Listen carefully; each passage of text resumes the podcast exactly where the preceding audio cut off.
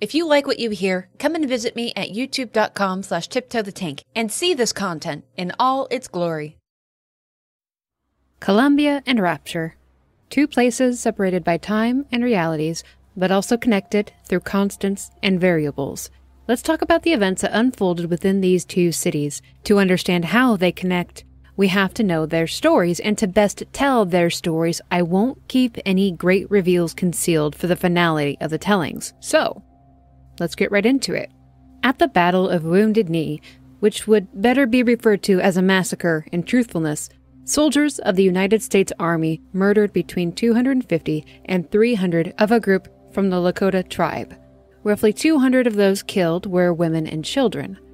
The history of what led to this massacre is long and detailed. I highly encourage you to research it, but to quickly summarize, a 7th Cavalry detachment intercepted a group of the Lakota Nation en route to the safety of the Pine Ridge Reservation. The Lakota group was ordered to stop and set up camp next to Wounded Knee Creek, and the following day, reinforcements from the 7th Cavalry arrived, the entirety of the remaining cavalry, nearly 500 men in total. They descended on the Lakota to take their weapons, which of course led to raised tensions between the two groups. Their intent was to disarm them and remove them from the area via a train. There are debates as to who shot first. Of course, the Army placed the blame squarely on the Lakota. But in the end, close ranged weaponry was used to murder the isolated women and children, and half the Lakota men who still held their weapons didn't even shoot them between 250 and 300 of the original 350 Lakota group were dead. Between 30 and 35 of the 7th Cavalry were killed. So imagine what kind of person Booker DeWitt is. To have been involved in this massacre at the age of 16 and to have been called the White Injun afterwards because he was so brutal and violent towards the Lakota during the massacre. Booker DeWitt, who himself had Indian blood, burned men, women, and children alive just to avoid being stigmatized for his own heritage. This massacre and the guilt Booker felt took him to the riverside, to baptism. Two men emerged from this river in different realities the man who refused baptism, who remains Booker DeWitt, or the man who accepts the baptism, Zachary Hale Comstock. Let's talk about the man who rejects baptism, Booker DeWitt. After his stint with the Army in 1892, Booker took up work with the Pinkertons in New York at the age of 18. He became well known for his violent methods in ending labor strikes. That year, he met a girl, fell in love, possibly married. In 1893, they had a baby girl, though the child's mother, Booker's partner, died during the birth, leaving Booker alone to raise baby Anna. He lasted at least a few months with the baby. Booker became depressed he took to drinking excessively and gambling his money away. He fell into crippling debt. When a man named Robert Lutece, acting in the interests of Zachary Hale Comstock, arrived at his door and offered to buy baby Anna, well, Booker didn't turn him down. And yes, Robert Lutece was representing Comstock, the version of that younger Booker DeWitt who accepted baptism after the massacre at Wounded Knee. Let's talk about Robert Lutece and his self sister twin Rosalind. The quantum twins, the same person from different realities, united in Comstock's reality. Rosalind was fascinated by the ideas of alternate realities at a young age. She was destined to be a physicist. As an adult, she created something she called the Lutece field, a quantum mechanic which suspended atoms and removed them from the effects of gravity. This caught the attention of our mysterious Zachary Comstock who funded Rosalind's research into the Lutece field, which he intended to use on a city one day, but more on that later. Rosalind Lutece's studies were being duplicated in another reality by herself, but a male version of herself, her quantum twin, Robert. They communicated through Morse code, working together to create the Lutece device, a machine which could open tears to other realities, doorways, really.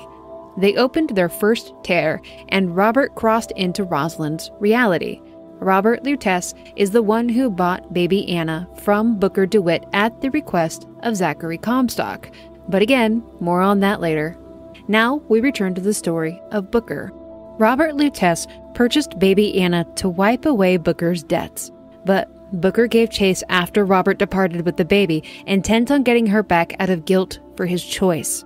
Booker found them at a tear, that door between realities, and he fought with Zachary Comstock to get Anna back, but Rosalind Lutece closed the tear. Baby Anna's pinky was left on the other side in this separate reality with Booker. Comstock took the rest of her. Booker carved baby Anna's initials into the back of his hand, A.D., as a reminder and a punishment for what he did. Now, let's talk about Comstock, the former Booker DeWitt that accepted baptism. After he became Comstock, he spoke little of his past, making him an enigma to the public eye, but because of Wounded Knee, he was praised as a military hero, which carried him far when he engaged with American politics. Not only that, but Comstock was deeply, deeply religious and became an extremely popular preacher, another boost in his political influence in America. Comstock convinced Congress to fund the building of his visionary city of Columbia in 1891, and remarkably, they agreed. The government funded the creation of Columbia, which was completed in 1893. And using Rosalind Lutece's Lutecefield technology, Columbia was made to fly. Comstock's religious beliefs became the backbone of Columbia and its American exceptionalism. The ruling political party of Columbia was the Founders. They were ultra nationalists, white supremacists, militant, and fanatic Christians with a serious hard on for the Founding Fathers. Good combination of uh oh, equipped with their very own floating city. I'd never seen Benjamin Franklin depicted with a six pack before entering Columbia. And did you know what a bad, bad man Abraham Lincoln was? Anyways, it was the same year, 1893, that the quantum twins, Robert and Rosalind Lutece, were united by opening that first tear. It was also that same year, 1893, that baby Anna was taken from Booker's reality into Comstock's reality. But why would Comstock want baby Anna? Well, remember the Lutece device, that machine that opened doorways or tears between realities. Well, you see, Comstock really liked that machine and he used it compulsively to peek into the possibilities and the future. He used it to construct his own prophecies, telling the populace that he was receiving guidance from an archangel, but no, he was using science. And this science fried his swimmers. He became sterile, and eventually it would age him at about twice the rate he should have. Comstock wanted an heir which would continue his bloodline and become a part of his scripture and prophecy, but again, his swimmers were fried, so he ordered Robert Lutece to get Booker's baby, to bring her to Columbia. We know that he was successful, that baby Anna's pinky was lopped off in the process, but there were consequences for this in Columbia. Comstock's wife, Annabel, despised the baby and resented her presence. She accused Rosalind Lutece of having an affair with Comstock. That baby Anna, now named Elizabeth, was their offspring, and she wanted nothing to do with Elizabeth. But Comstock used his wife Annabel as a tool of propaganda. The public was told that Lady Comstock bore the child to term in one week, that she was a blessed and chosen woman, and the child came with a prophecy. The seed of the prophet shall sit the throne and drown in flame the mountains of man. Baby Elizabeth became the Lamb of Columbia.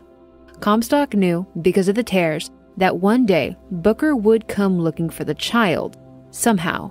Desperate to prevent this, a propaganda campaign began to train the people of Columbia to recognize Booker as a false shepherd that needed to be killed. They would know him by the AD carved into his hand. One day, he would come to Columbia, and he must not be allowed to reach the Lamb, Elizabeth.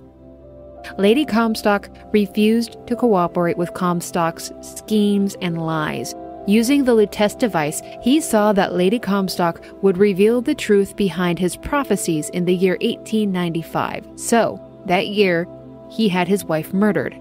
And the blame for it was cast upon a black servant girl named Daisy Fitzroy. Daisy fled the Comstock house and went underground, so to speak.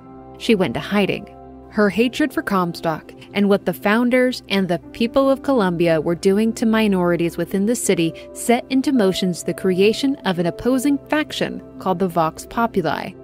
The general population of Columbia happily endorsed racism and slavery, using minorities for labor without compensation and abusing them openly. Though just that descriptor is mild compared to what was actually happening in Columbia. And there's so much to be angry about in the world, I can't lend more anger here. The founders and those who support them are animals and trash. The Vox Populi would become an answer to their brutality many years later. After the death of Lady Comstock, Robert and Rosalind Lutece used their Lutece device to peer into the future of Columbia and saw doom brought upon the world at the hands of Elizabeth. To right this, they schemed a way to remove the still toddler Elizabeth from Columbia to return her to where she came from. But Comstock caught on to their plot and ordered a weasel of a man named Jeremiah Fink to sabotage the Lutece device, killing the Luteces. But strangely, though in a sense they died in the reality of Columbia, they rather gained the ability to reality jump at will to whatever time and place they deemed themselves needed. It freed them from the restraints of quantum physics in a way, and right to Booker's doorstep they went at just the time and place that it was appropriate to do so. But more on that later. First, let's talk about Elizabeth Comstock, who was born Anna DeWitt. Remember when baby Elizabeth was taken through that tear, the one that lopped off her pinky? Well, because of that, Elizabeth doesn't really turn out to be a normal girl. You see, because she left a physical part of herself in that reality with Booker, her pinky, she exists in two worlds. And when the baby showed up in Columbia, random reality tears began popping up around the city, which was, of course, terrifying to the people of Columbia. Elizabeth was causing this. This baby was extremely dangerous. Comstock had her locked into a structure called Monument Island, where she could be contained, isolated, and controlled. She spent all of her developing years in that tower. But first, let's talk about those rifts that popped up when she arrived, because it's about to get real weird, and the payoff won't come until later. So remember Jeremiah Fink, the sleaze weasel that sabotaged the Lutece device and supposedly killed Robert and Rosalind. Well, Fink is a bit of a genius jackass businessman and is stupidly rich, a real Elon Musk of this world. Fink is in real tight with Comstock and has a lot of power in Columbia. About a year after baby Elizabeth is brought to Columbia, Fink takes a real interest in these tears. He learns from his brother that there's actually something on the other side. So, Fink starts poking around and through one of these tears gets his hands on the research of someone from another time and another place. A Dr. Yi Suchong from the underwater city of rapture. Oh ho ho. You see where this is going, right? Uh-oh. Fink steals samples of and notes on something called Adam, a substance that can rewrite a person's genetic makeup. Adam was discovered in a sea slug at Rapture and used to make something called plasmids. In Columbia, it created vigors. Plasmids are consumed through the stomach, vigors are injected. They give people abilities such as pyro fingers, icy hands, windy limbs, or shocking digits. It's like having a superpower. Very sciency, very cool. Fink and Suchong also inadvertently collaborate in creating designs for Big Daddies in Rapture and something called a songbird in Columbia. So, this is our first connection between the reality of Columbia in the early 1900s and Rapture in the mid 1900s. More on Rapture later, for now, let's get back to the story of Elizabeth in Monument Island. She grew up a very lonely child, unbeknownst to her, being watched through the mirrors in her expansive prison by Comstock's researchers. It's just as gross and inappropriate as you might imagine it to be. Elizabeth spent her time alone reading books, sewing, painting, practicing lockpicking, and opening tears to peer into other realities. Yes, she can open them on command. She's like a walking Lutece device. Even with this ability, and despite her loneliness, Elizabeth never left the tower for long. She always felt compelled to go back. Perhaps for family, she would reason to herself. To keep her from wandering away from Columbia through these tears, the Luteces created a siphon when she was around 13 years old to drain her ability to open them. They put a number of these around Columbia to really ensure that Elizabeth can be suppressed all within Columbia. Elizabeth's only companion in Monument Island is the songbird. When she was young, the songbird was not loyal to Elizabeth and had no regard for her. Fink could not get the songbird to imprint on Elizabeth. It was a useless protector. It wasn't until the gigantic thing crashed into her tower did that change. The young girl saw the songbird was in distress, that its oxygen feed was disconnected. She showed the songbird compassion and helped it. This caused the songbird to imprint on Elizabeth, something that Fink and all his experimentations couldn't accomplish. And when Elizabeth was young, she saw the songbird as a friend. He would bring her toys and candy and books and treats, but as she aged, she saw the songbird for what it truly was the prison warden. It was there to keep people out and to keep her in. Because of the siphon preventing her from leaving the tower, the barrier doors of her home, and the oversight of the songbird, Elizabeth spent her formative teenage years intent on finding a way to escape, though she was never able to do so on her own. Now, we have some background. Let's get back to Booker DeWitt in the fateful year of 1912. It's been nearly 20 years since he sold his baby. The supposedly dead Luteces, knowing what Comstock and Elizabeth will inflict upon mankind, hire Booker for a job. They will send him to a place called Columbia, and there he is to retrieve a girl named Elizabeth and return her to New York unharmed. The Luteces open a tear in his office, a door to Comstock's reality.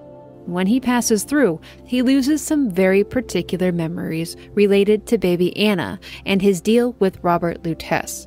As far as Booker is concerned, he's just going to some weird city in the sky to collect some girl in a tower. They take him to a lighthouse, dump him off at the dock, and just kind of leave him there. Inside, he finds a dead body, a note saying, Be prepared, he's on his way, you must stop him. Signed, C. There are departure and returning schedules for Columbia tacked up, stitchings of Columbia propaganda, and at the top, a launchable pod that will take him into the skies. What they especially don't tell Booker upon his hiring is that they've done this before. In fact, they've done it 123 times now, and each Booker has failed every single time. But maybe this time he'll get it right. Maybe this Booker will have what it takes.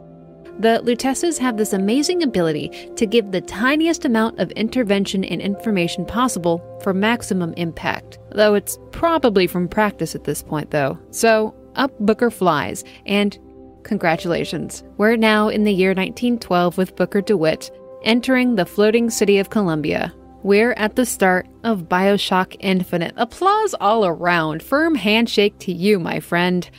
We made it. Despite the ugliness of the people who reside on the top side of Columbia, it is truly amazing. It is pristine and beautiful and magical and a feat of science and what I wouldn't give for the city of Columbia in VR, minus the religion, racism, and propaganda.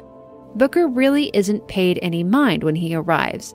He's ushered out into the city, travels through the reenactments of Comstock's baptism, takes a dunk in a pool, remembers selling his daughter to Robert Lutece, sees a future New York City being destroyed by Columbia Zeppelins, is welcomed into activities, and prodded along by the Luteces all very normal. Though at this point, Booker doesn't really know who the Luteces are. Seeing Robert Lutece doesn't mean anything to him at this point. It's been 20 years, and traveling between realities seems to have blocked out a few key memories of what happened all that time ago. The vision he had of New York being destroyed far in the future is an overlap. He is seeing what Comstock knows will come to pass when Elizabeth takes over Columbia, and it will happen in 1983. It's the raining of fire upon the mountains of men, the destruction of Sodom, God's supposed judgment upon those dirty sinners who reside on earth. But Booker doesn't know this. He doesn't know any of this. He couldn't even wager a guess as to what it meant. All he knows is he's got to find a girl named Elizabeth and deliver her to New York unharmed. A celebration is occurring within the city, the 10th anniversary of Columbia's secession from the Union. You see, about 10 years before all this, the floating city of Columbia had bombarded Peking, today known as Beijing, China, with artillery during the Boxer Rebellion. This opened the world's eyes to the fact that really Columbia was a floating fortress and was armed to the teeth. And when they were ordered to stand down by the American government, Columbia instead said, Go pound sand, and seceded from the Union. Anyways, their secession is being celebrated on this day parades, fairs, game booths, barbecues, all kinds of festivities. And it's great for a while. Until we meet Jeremiah Fink. Jeremiah Fink is on a stage holding a raffle. A raffle to throw the first baseball at an interracial couple. And it just so happens that Booker DeWitt won the raffle. And oh boy, it is a problematic scene, but it really establishes just what Booker is dealing with in Columbia. Booker instead tries to pelt Fink with the baseball, but is caught by the Popo, who can't help but notice the AD Booker has scarred into the back of his hand. Comstock had been warning the people of Columbia for years about the false shepherd, the man with AD on his hand, who would arrive one day to steal away the lamb of Columbia, Elizabeth. The police force and the founders of Columbia begin to hunt Booker, intent on stopping this false shepherd. His task just got a lot more complicated, though the Luteces did warn him against participating in the raffle. They told him not to choose number 77, but I guess it couldn't be helped, could it?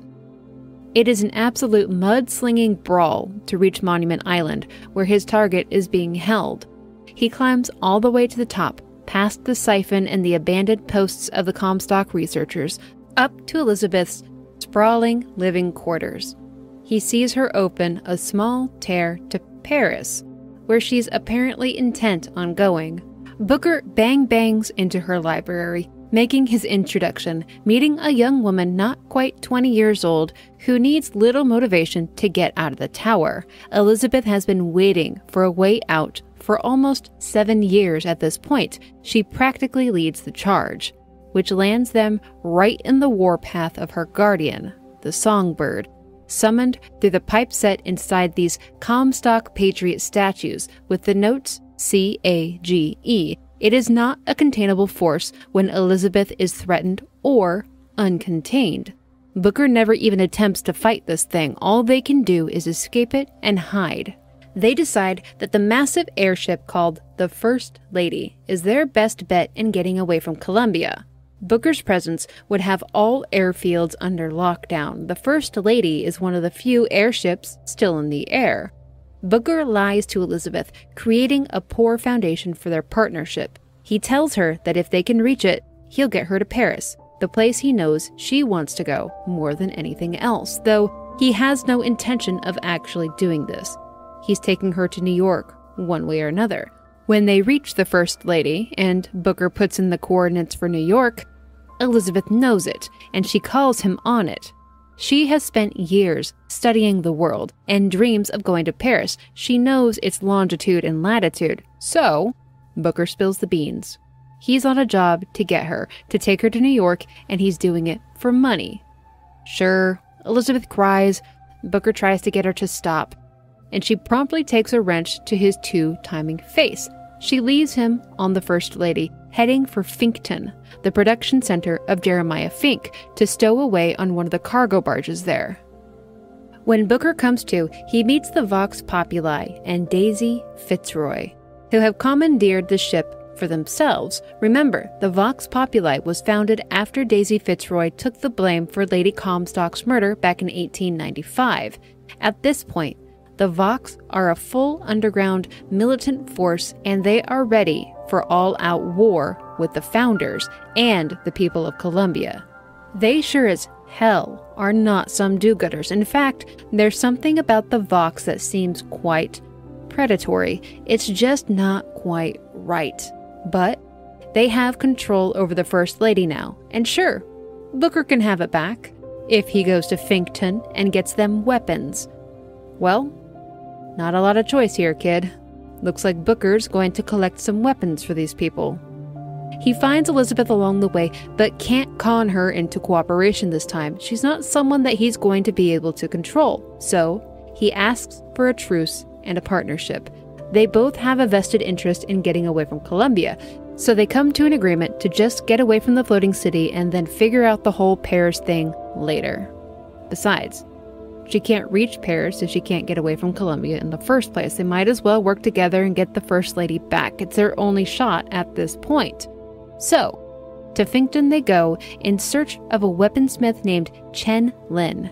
And you can guess by the name, I'm sure, that Mr. Lin was not a well respected member of Columbia, regardless of his skill as a machinist. Instead, he allied himself with the Vox Populi as a weaponsmith. But by the time Booker and Elizabeth arrive, Mr. Lin has been taken by Fink's goons and beaten to death during interrogation. Therefore, Booker and Elizabeth cannot complete their task. The weapons don't exist. Strange that Robert and Rosalind Lutece should appear here. Hmm, well, not so strange. They're the quantum twins. Everything and nothing they do is just pants on heads insane. But they're not really here to help Booker. Rather, their conversation to both and neither of them is really for Elizabeth. When Mr. Lin's body is viewed from a different perspective, a different reality, well, he's quite alive, or at least he's not here in this cell. They show this to them, a different Columbia, and it's a little bump, a little assistance for Elizabeth to show her that she can open tears to other Columbias, to other realities where perhaps the circumstances are just right to make their way through this obstacle. Well, hold on now. What happens here is they go to this new Columbia and find Mr. Lin alive but in a broken mental state due to his death in the other reality and its overlap into this one and his tools aren't in his workshop. In fact, his tools are massive and can't be carried. So, they go to another Columbia after this dead end to a reality where Chen Lin's tools are in his workshop, and he was able to create weapons for the Vox. However, upon arrival in this reality, Chen Lin and his wife are both dead, and the weapons the Vox need for their uprising are already gone therefore eliminating the need for Booker and Elizabeth to accomplish their task for Daisy Fitzroy. Calling the task done, they backtrack to search for the First Lady. And we see the Vox Populi's revolt in this Columbia. It is bloody, over the top, and merciless. Columbia citizens are being gunned down in the street. They're being tortured and made to suffer immensely. The city is being destroyed section by section. In this reality, another Booker DeWitt existed in Columbia. It was a Booker that felt no remorse for his actions at Wounded Knee. It was a violent Booker that reveled in vengeance. He became an inspiring figure for the Vox, a central figurehead of the revolution. He was close to Daisy and beloved in the underground. This Booker was killed and became a martyr for the Vox and when Daisy comes across Booker, she is enraged by the impostor, turning Vox forces against them. Now, all armed forces in Columbia are hostile to Booker and Elizabeth. Oh, good. Good, good, good, good, good, good, good. However, what we do not get to see is Daisy is visited by Robert and Rosalind Lutece. The quantum twins explain that the Vox will fail, Columbia will carry on, and many years from now, it will rain hellfire on the earth below. To prevent this, Daisy must do something for Elizabeth. She must change her heart. She must harden it. She must force Elizabeth's hand. Elizabeth must kill Daisy. If Daisy wants to stop Comstock, it won't be done via the Vox. It will happen because of Elizabeth, but the young woman is still too soft. Daisy must inspire her to kill. And Daisy agrees to do this in the name of vengeance. She has spent two decades building a force to stop Comstock and Fink and the founders. For a long, long time, Daisy Fitzroy has been ready to sacrifice everything to this cause.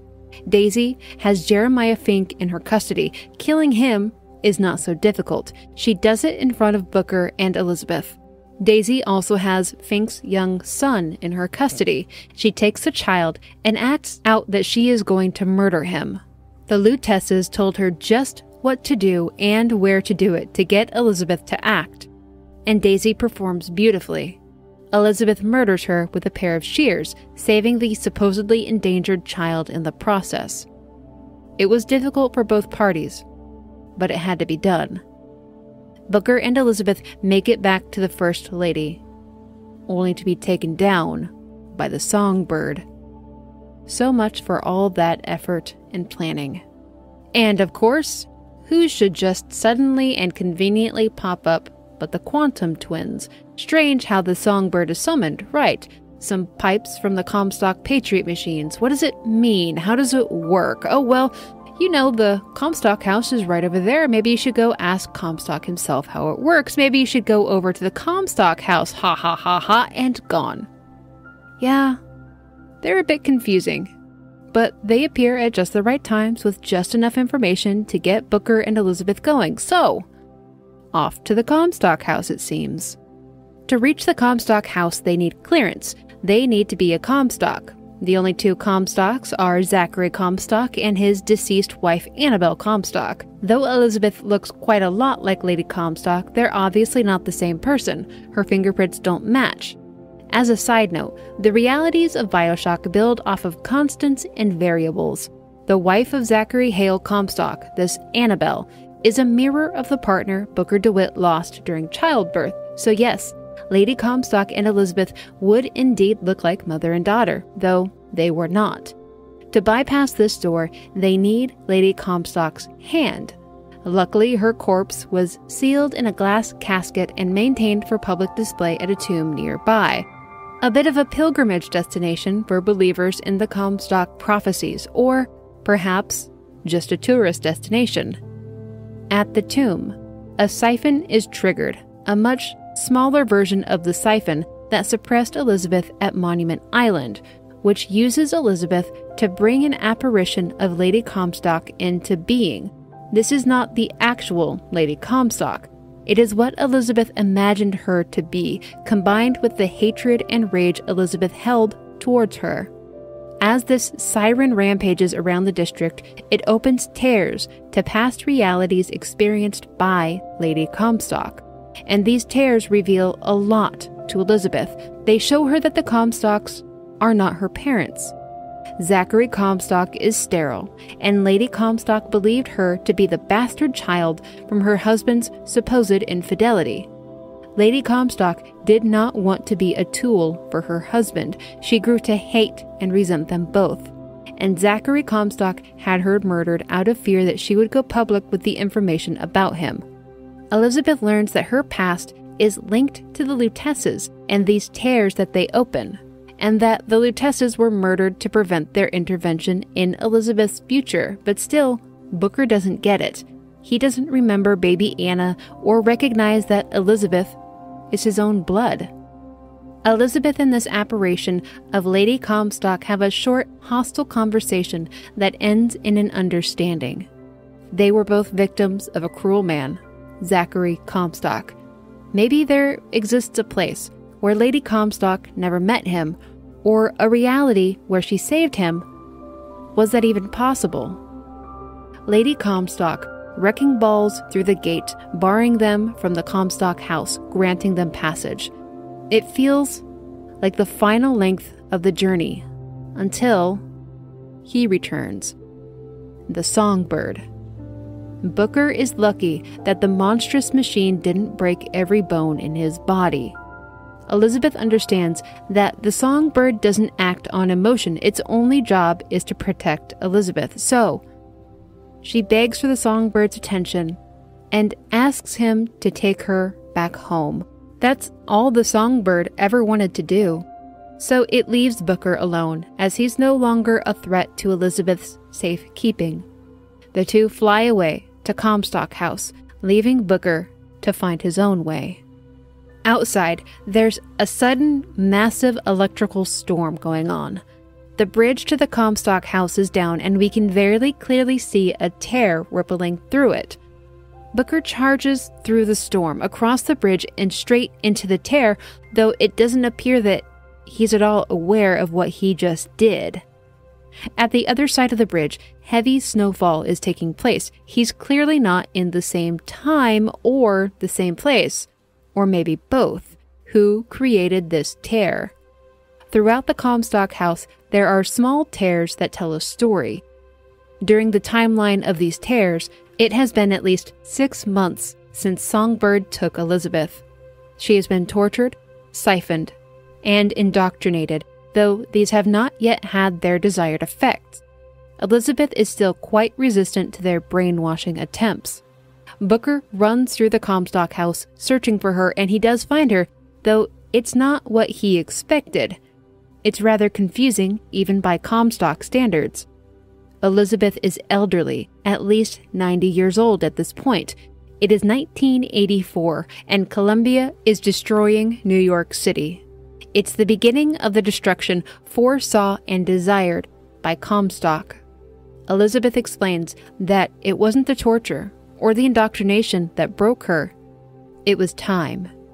It was the years and years of Comstock's treatment that broke her. She became exactly what he prophesied. But even now, she hates it and she wants to undo it. She opened the tear on that bridge and brought Booker here and left tears of her memories along the way so he would know the consequences of his failures this time. And as a parting gift, she sends him back to the proper timeline and reality with a message for her younger self, an answer for a future problem. When Booker finds Elizabeth, the torture and experimentation has only just begun. She's being siphoned. And once the siphon is shut down, Elizabeth becomes a bit more in touch with her old power levels. With this siphon shut down, really the only one left in Columbia suppressing Elizabeth is the massive one back at Monument Island.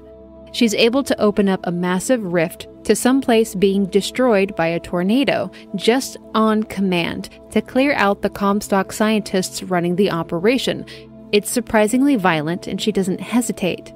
The killing of Daisy Fitzroy really did serve a purpose, didn't it? And Elizabeth is hell bent at this point on killing Comstock, not fleeing the city with Booker, though he begs her to consider this option. No, she wants Comstock dead. And if he gets in the way, she'll have no qualms flinging him into a tornado as well. Though, Booker promises that he will kill Comstock for her. Comstock is on a ship called the Hand of the Prophet. When they find him, Comstock is surprisingly gentle and apologetic to Elizabeth. He only wanted what was best for her, to protect her. He is also extremely manipulative and immediately takes efforts to turn Elizabeth against Booker by teasing out information about her past and accusingly poses the question to Booker about Elizabeth's missing pinky. Booker starts remembering, though he doesn't realize it at first.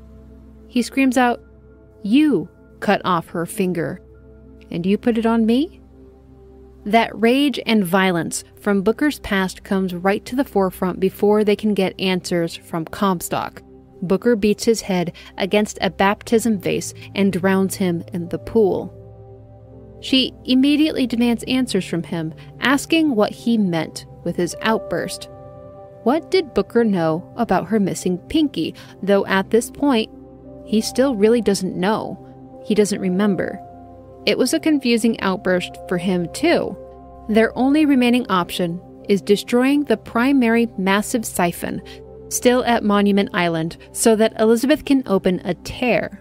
The Vox are still attacking and destroying the city. The founders are hunting for them, and there's no way out of Columbia at this point. But how are they supposed to get back there? The hand of the prophet is going to be a death trap soon. Reinforcements are on the way. And finally, finally, Elizabeth figures out what the message Booker brought back from 1984 is. It's the instructions for how to summon and control Songbird. Take a whistle from the Comstock Patriot machine and call it with the notes C A G E. Well, Songbird tears through the Vox and Founder airships encroaching on the hand of the Prophet, and once they're out of the way, he destroys the Monument Island siphon. Now, Elizabeth has no power restriction. There's nothing to keep her from freely opening tears to any place, any time. She can see doorways to different realities. She knows what's behind each one. It's limitless.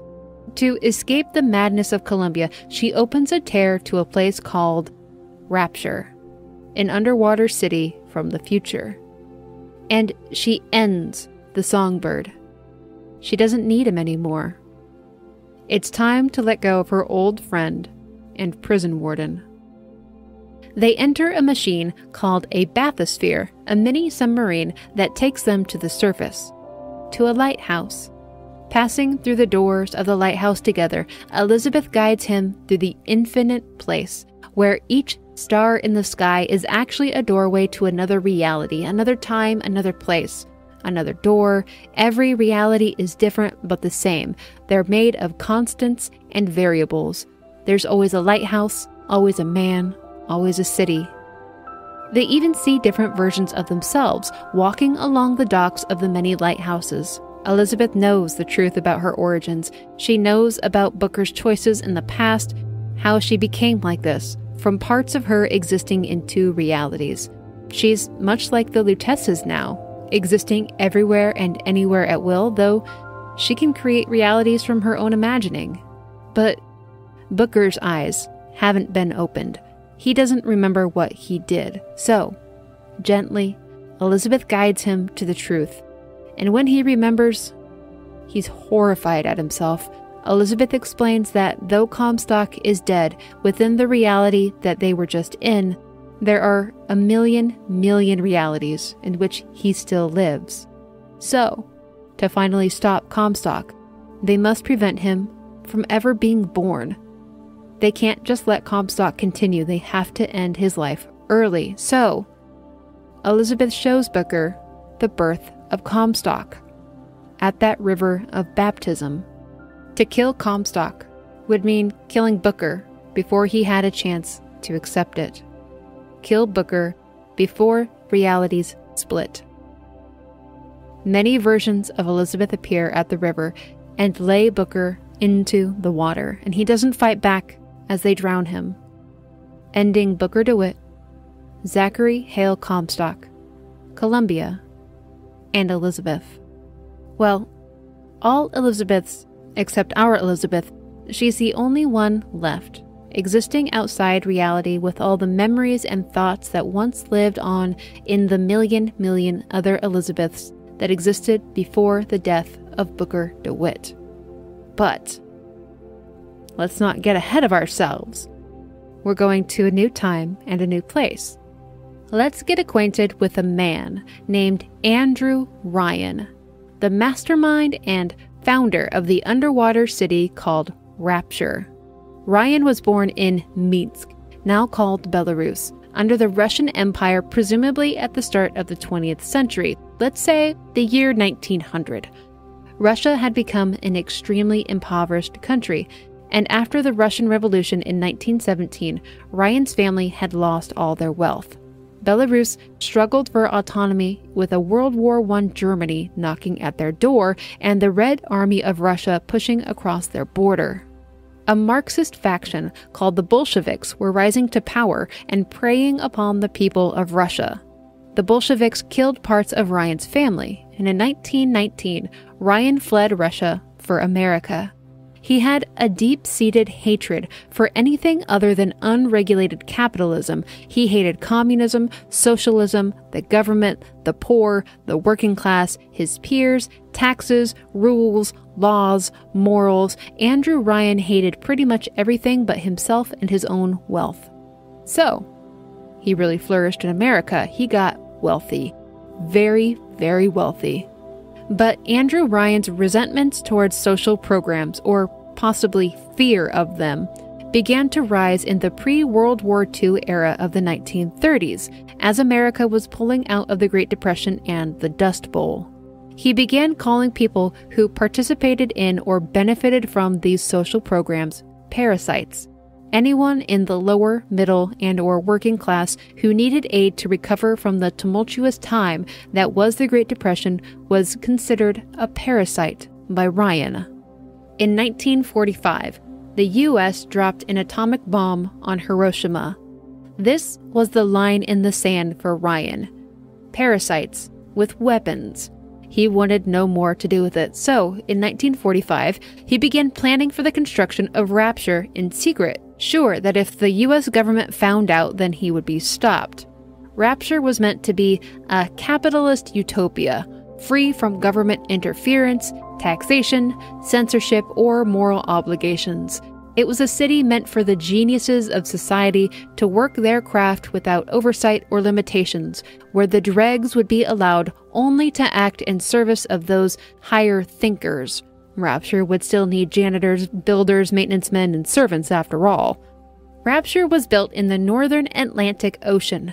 It took only a year for parts of the city to be inhabitable, and by 1948, the city was practically fully functional.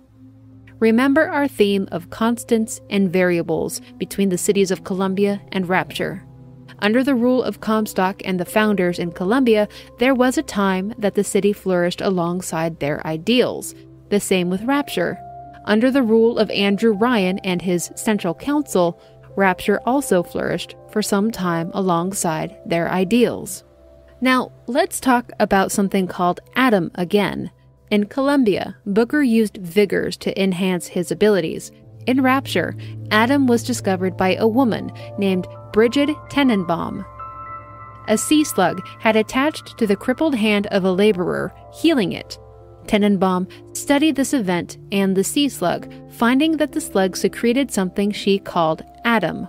But the slug didn't naturally secrete enough of this Adam to be useful at a practical level either for research or for small scale usage.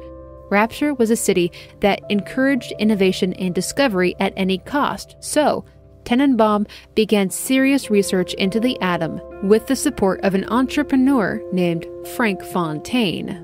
She introduced the sea slug into host bodies, finding that when placed into a human's stomach, it produced large amounts and potent quantities of Adam, though it wasn't a consistent or viable process as it tended to kill the host. The only beings that could live with the slug were female children. In Rapture, this was not a problem. Frank Fontaine opened up orphanages as a front to get more of these girls, and it worked harvesting of Adam went through the roof, and residents of Rapture became obsessed with Adam and these new things called plasmids, which were refined Adam. Demand was far too high for what could actually be produced, though. Fontaine was able to convince Yi Suchong to work alongside Tenenbaum at Fontaine Futuristics to figure out this problem. Dr. Suchong originally worked for Andrew Ryan, but Ryan wasn't the most consistent of patrons.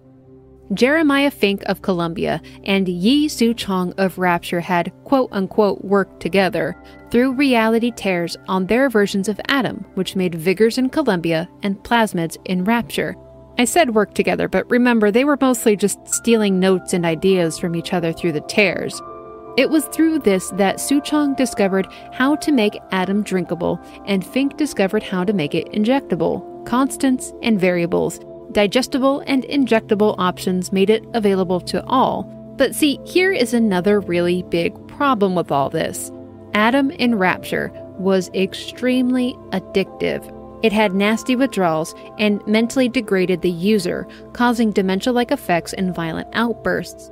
But to Fontaine, Tenenbaum, and Suchong, while this really wasn't a reason to stop their research or sales of their plasmids. Addicts who fell into violence became known as splicers. To help alleviate the need to create new Adam, Suchong discovered that Adam could be harvested from dead splicers. The young girls used to create Adam became known as Little Sisters. Tenenbaum began conditioning them for the physical job of harvesting Adam from splicer corpses. Suchong began conditioning them for it mentally. The mental conditioning was extremely difficult. Of course, a little girl wouldn't want to shove huge needles into corpses. So, Suchong made them think that the corpses were angels and made the little sisters see the world around them as bright and beautiful. They compulsively felt a need to go to these angels and harvest them.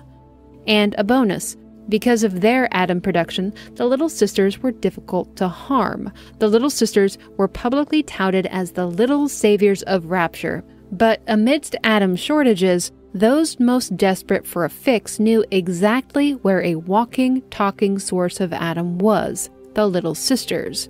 It became clear that the Little Sisters could not be left to walk around Rapture alone. They would need a guardian. So, the creation of the Big Daddies began. Elizabeth had her songbird in Columbia. A little sister would have her Big Daddy in Rapture, constants and variables. But as with the songbird of Columbia, the Big Daddies wouldn't bond with their little sisters. The little sisters were frightened of them, and who would blame them? The Big Daddies were men that were spliced into massive diving suits. They didn't speak, they looked scary, and they didn't especially care about the little sisters at first.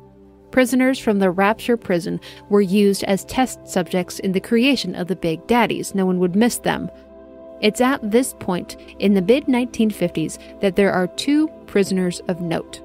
One is a woman, Dr. Sophia Lamb. Dr. Lamb came to Rapture in the year 1950 to offer her services as a psychiatrist, though Dr. Lamb's altruism didn't really fit in with the ideals of Rapture. She offered her services to the lower class of Rapture in Pauper's Drop for free. Her care for their well being made them loyal to her, something that caught Andrew Ryan's attention and his ire. Her influence grew amongst the downtrodden, and Ryan took action against it. The last thing he cared to have within Rapture was an empowered servant class. The freedoms supposedly afforded to the genius minds of Rapture were only allowed if they aligned with the ideology of Andrew Ryan and if they didn't compete with Andrew Ryan and if they played by Andrew Ryan's rules. Sophia Lamb didn't play by his rules, so she was put into the Persephone Penal Colony in 1955. Her young daughter, Eleanor, was safely hidden away in the Pauper's Drop. The other prisoner of note is an unnamed man who would eventually become Subject Delta. Delta was the first Alpha Series Big Daddy to successfully bond with a little sister in 1958. This was a breakthrough in the process, as before it had involved Manipulations with pheromones and big daddies were extremely unstable should they lose their little sister. We'll talk more about Dr. Lamb and Delta in a while. I'd like to tell you a dirty little secret, a few dirty little secrets, in fact. Andrew Ryan had a few mistresses. One, Diane McClintock, was very close to Ryan, more akin to a girlfriend or a partner than a mistress. But Ryan also regularly bedded an exotic dancer named Jasmine Jolene. And as luck would have it, in 1956, Jasmine got pregnant. Jasmine decided to sell the fertilized embryo to Frank Fontaine in an effort to gain some financial stability and to avoid having to tell Andrew Ryan about the pregnancy. Dr. Brigid Tenenbaum approached her with this offer to keep Frank Fontaine's involvement a secret, but Andrew Ryan did indeed find out much later in 1960 and he murdered her because of it.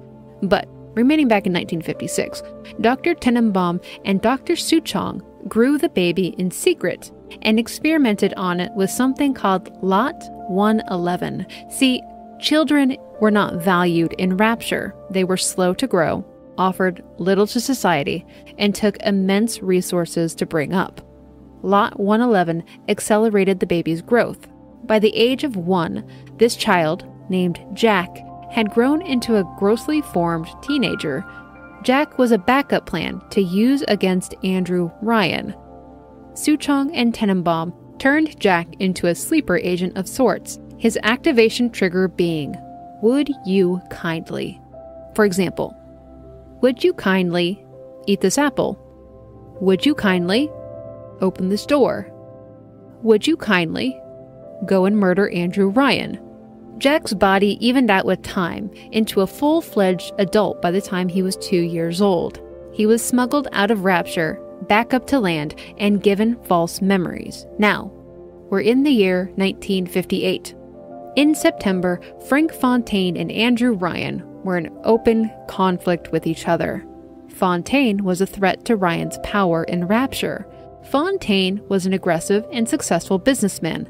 He was building upon the Adam business. He owned orphanages. He owned businesses. He was a massive employer. He had labs and research centers. He was a smuggler of topside goods into Rapture.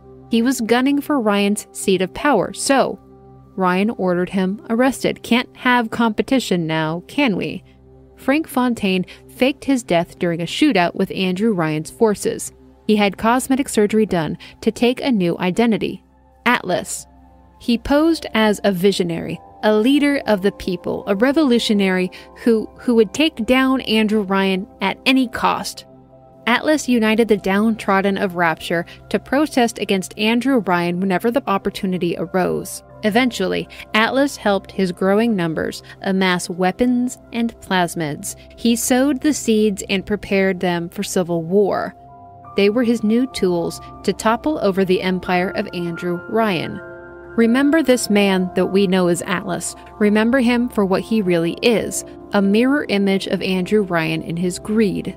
Andrew Ryan has the Fontaine buildings sunk. Atlas and his men, the innocent people left in the buildings who would just become splicers, are abandoned to sink to the ocean floor in a new prison designed just for them by Andrew Ryan. Dr. Tenenbaum went into hiding, beginning to feel shame and guilt for the torment they'd inflicted on the little sisters. She began working on a cure to their condition, a way to return them to normal. Oh, we've done it. Can you believe it? We've set up the backstory for Rapture. Another round of butt slaps and handshakes all around. Now, let's get this story going. We'll begin with another connection between Columbia and Rapture.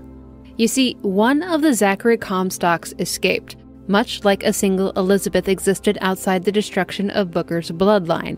This Comstock had gone to Rapture in his reality through a tear. See, in this particular reality, when Comstock and Booker fought over baby Elizabeth after Robert Lutece bought her, well, she didn't lose a pinky. She lost her her head they decapitated the baby when the tear closed. Big yikes, and Comstock felt immense guilt over this. The Luteces opened a tear for him to rapture, really driving home that he is a terrible man who's incapable of facing the consequences of his actions. Comstock loses his memories of being Comstock when he goes through the tear, reverting back to Booker DeWitt. He sets up shop in Rapture in the mid 1950s under his original name, Booker DeWitt, and just lived a new life there until December 31st, 1958, when Elizabeth shows up and she hires him for a job. Find a girl named Sally. This Booker knows this girl. She was an orphan that he took in after the Little Sister orphanages were shut down when Frank Fontaine supposedly died. Andrew Ryan was in control of them now. Andrew Ryan was in control of the Little Sister and Big Daddy operations. Some of the girls who weren't conditioned to perform as little sisters were just turned away to fend for themselves. Or is it more correct to say that they escaped the conditioning? Anyways, Sally wasn't with Booker for long. In this reality, Booker was still an alcoholic and a gambler. While he was occupied with his vices, Sally was taken. Booker believed that she'd drown at a dock, but she was collected for the Little Sister program. He accepted her supposed death as a fact and made no effort to search out more answers as to what happened to Sally. Though he did fall deeper into his depression and addiction. So when this strange woman named Elizabeth shows up offering him work in finding Sally, he takes her up on the offer, not fully believing that Sally is alive, but willing to go along with her proposal for now. Much to Booker's surprise, they do actually track down this little sister. She was in one of the Fontaine buildings that was sunk to the ocean floor by Andrew Ryan. Booker has to contend with her guardian, a very angry Big Daddy. He has a chance to grab Sally to pull her out of a broiling vent, and his struggle with the girl reminds him of something remind him of another struggle he once had involving a small girl. He starts to remember his actions as Comstock that led to baby Elizabeth being decapitated. See, much like the Luteces, this Elizabeth isn't bound by time or space. She sees all the doors, she knows all the possibilities. This Comstock couldn't hide from her, and she knew just what to do to take revenge on him, to make him suffer. Sally's Big Daddy grants the final Comstock, the final Booker DeWitt, a gruesome and fitting death. Then, Elizabeth leaves the girl. In this rapture, Elizabeth dies, though that doesn't matter. Within her own reality, her own version of Paris, she walks around blissfully. People dance about, greet her by name, are elated to see her. It's her own little fake paradise, the place she always dreamed Paris would be. Until she sees little Sally and she remembers that she left her. That she left all the little sisters. Elizabeth sees the doors, the possibilities, the realities, and the futures of these girls. She contributed to it, and she abandoned one of them. She feels all the remorse that she deserves for this, but because she died in that reality, well, she can't return there unless she abandons her quantum abilities. She has to be a normal woman. And because she's really the only Elizabeth left after the death of Booker DeWitt at the baptism river, if, when she dies here, that's it. There's no returning to the infinite lighthouses and unending doorways. So is it worth it? To right the wrong? Well, the alternative is never really living in reality. It's living in all the realities, therefore, it's having nothing. It's empty, it's lonely, it's imaginary. So, she decides it is worth it. She returns to that reality and takes up mortality, all to save this Sally to make a difference to prove that she's more like Booker than she is like Comstock. Atlas has taken custody of Sally. To him, she's just another Adam rich little sister. And down here in the depths of this Fontaine prison, Adam is hard to come by. Elizabeth reasons with him, telling him that if he gives her the girl, she will help him get back to Rapture she tells a bold faced lie, saying that she's Dr. Suchong's lab assistant. She'll help raise the Fontaine building back up. And within Rapture, well, there's plenty of Adam to suit their needs. This little sister is nothing compared to what they could have, and Atlas agrees to this. Elizabeth scours the Fontaine buildings, finding a makeshift Lutece device in Suchong's old lab. She's able to use a tear to cross back over to Columbia and take a sample of the Lutece particle, the technology that makes Columbia float. Back in Rapture, she's able to use this to raise the building back up. But Atlas, or Frank Fontaine, of course, backstabs Elizabeth. He sees that she is far more valuable to him than some little sister, and since she claimed to be Dr. Suchong's lab assistant, well, then she should be able to answer a question. Where is the ace in the hole? No, it's okay. This is completely out of left field for us too. Ace in the hole. What the hell is he on about? But Atlas is adamant that Elizabeth should know exactly what he's talking about. For two weeks, Elizabeth is drugged up and interrogated. During this blackout, the 1958 New Year's Eve riot takes place, when Atlas forces rush Rapture, attacking citizens and businesses, economic and social structures in Rapture quickly begin to crumble. Violence is taking place all around the city. Citizens take to splicing themselves for self defense. Big daddies are deployed with every little sister. Dr. Sophia Lamb escapes from prison, amassing a following in Pauper's Drop, and begins searching for her daughter Eleanor. Eleanor was turned into a little sister. She was the first little sister to bond to a big daddy, the Alpha series called Delta, that we learned about earlier. Eleanor is no longer herself, but she's at least in the safekeeping of Delta. Until Sophia learns of this and tracks them down, she uses a plasmid mind control on him and forces Delta to shoot himself in the head, much to Eleanor's horror. This event will have consequences for Sophia, Eleanor, and Rapture itself. So, Elizabeth wakes up two weeks into a civil war. The drugging and interrogations haven't worked because Elizabeth doesn't know what this ace in the hole is. And she can't really see between time and space on demand anymore, so she doesn't know what he's talking about. When Atlas brings out Sally, threatening to lobotomize the little girl, Elizabeth is able to see through the infinite space one final time. Guided by the visage of Booker, her father and friend, he shows her where she can find this ace in the hole in Suchong's clinic, in Rapture. Atlas and his men can't get near the clinic. Andrew Ryan's defense turret would tear them apart, so Elizabeth goes instead. And there she actually comes across the famed Dr. Suchong, and she watches him in his clinic after he backhands a little sister and is taken down by her guardian Big Daddy. Next to his corpse, she finds it. The activation words for Jack. Would you kindly?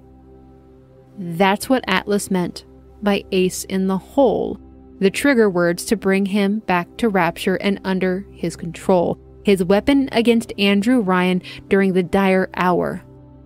Elizabeth returns it to Atlas and decodes it for him, and to repay her efforts, he kills her. But he doesn't kill Sally. And this time, there's no going back. This is the end of Elizabeth's story. A year later, in 1960, Jack got onto a plane over the Atlantic, holding a present supposedly from his family, though remember, he was given false memories. A note on the package says, Would you kindly not open until 63 by 2 degrees north, 29 by 55 degrees west? coordinates that put the plane at the lighthouse above Rapture. Remember when Booker and Elizabeth were walking amongst the infinite lighthouses so long ago? What was it that Elizabeth said?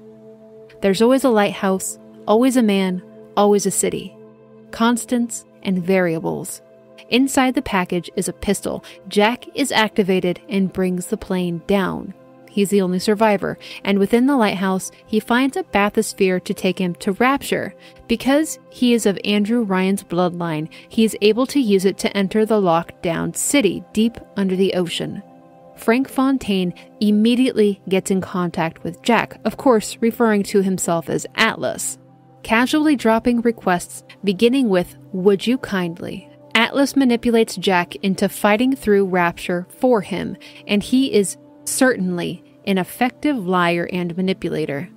We never could have guessed that he had just recently beaten a woman to death and had the blood of dozens of little girls on his hands.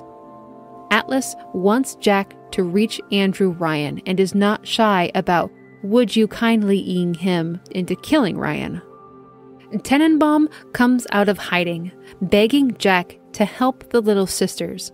She's completed a treatment for them, a cure for their situation.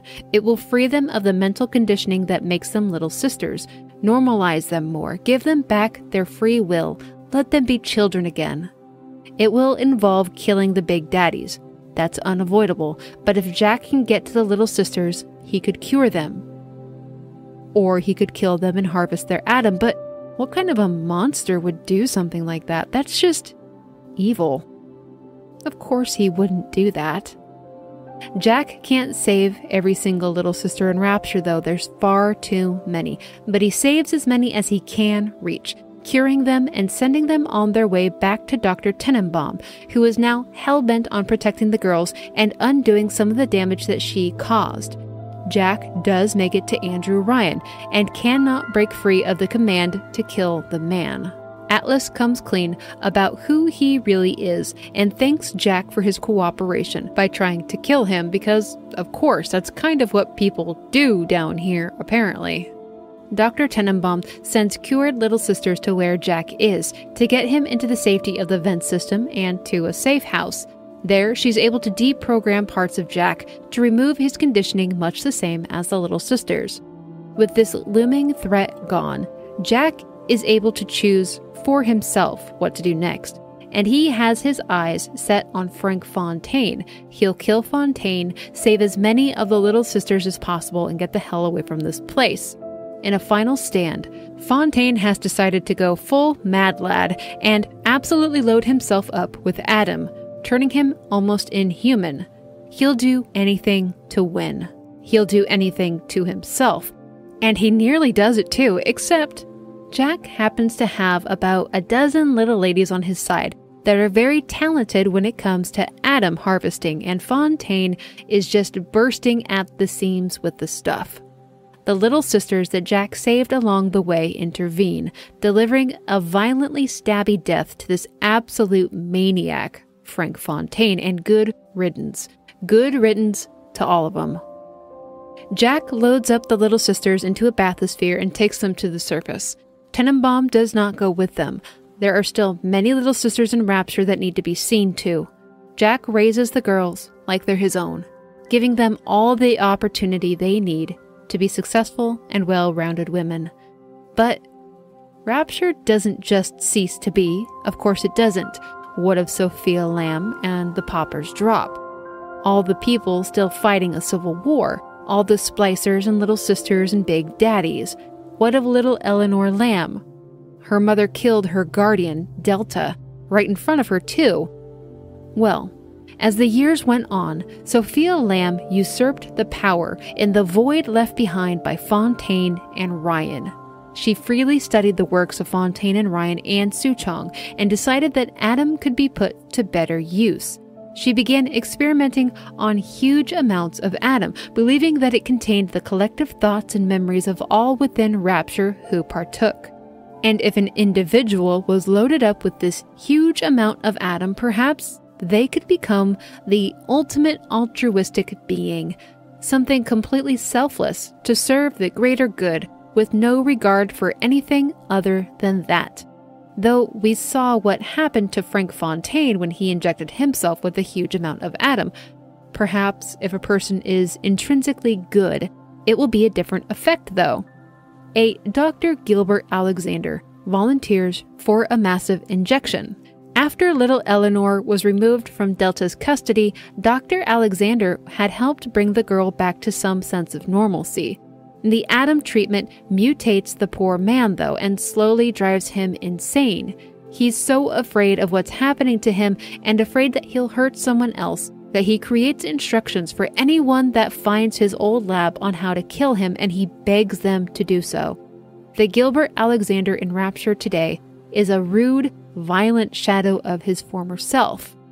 Sophia Lamb discovers that little sisters are the best candidates for this. They can naturally tolerate huge amounts of Adam without negative effects, and her daughter, Eleanor, becomes her test subject. She begins grooming her, forcing an extremely difficult education on her, trying to force her into the perfect behavior one would expect from a savior figure.